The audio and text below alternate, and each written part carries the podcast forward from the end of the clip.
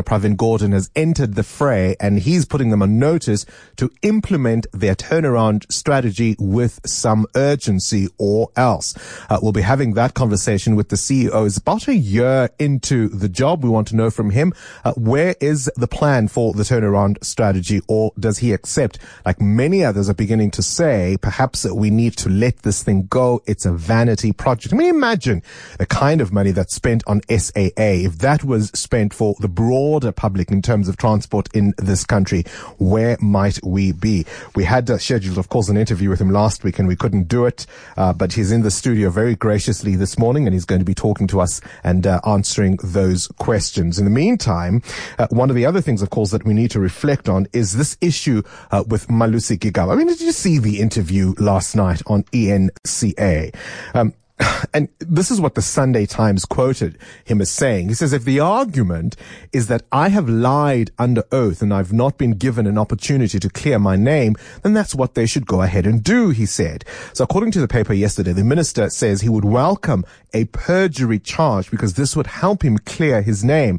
He says there's a campaign, a well orchestrated one to tarnish his name with the intention of destroying his name and his political career. He says he's being demonized and is being portrayed as public enemy number one. What was the phrase uh, that Tom Moyane used last week? He said he's not the devil incarnate. Kind of sounds the same, does he? Does it not? That he's being demonized. Um, it's the same sense of hyperbole. It's the same sense of drama. Let me quote from the judgment, and a number of issues that were raised there. Uh, but one of the things that, that came out of that judgment uh, in October last year is that uh, the judge ruled. Uh, for example, in one part of the judgment, he says the minister in his own handwriting was talking about approval we had granted uh, was suspended until further notice. Now you have to ask the question, if he was suspending an approval, um, you know, that would now be given into the future, what was he suspending? Because he'd already given it. Remember his whole explanation around this fireblade thing was that he had never given the approval, but at the same time, in his own handwriting, he wrote they'd suspended it. How can you suspend something you've never given?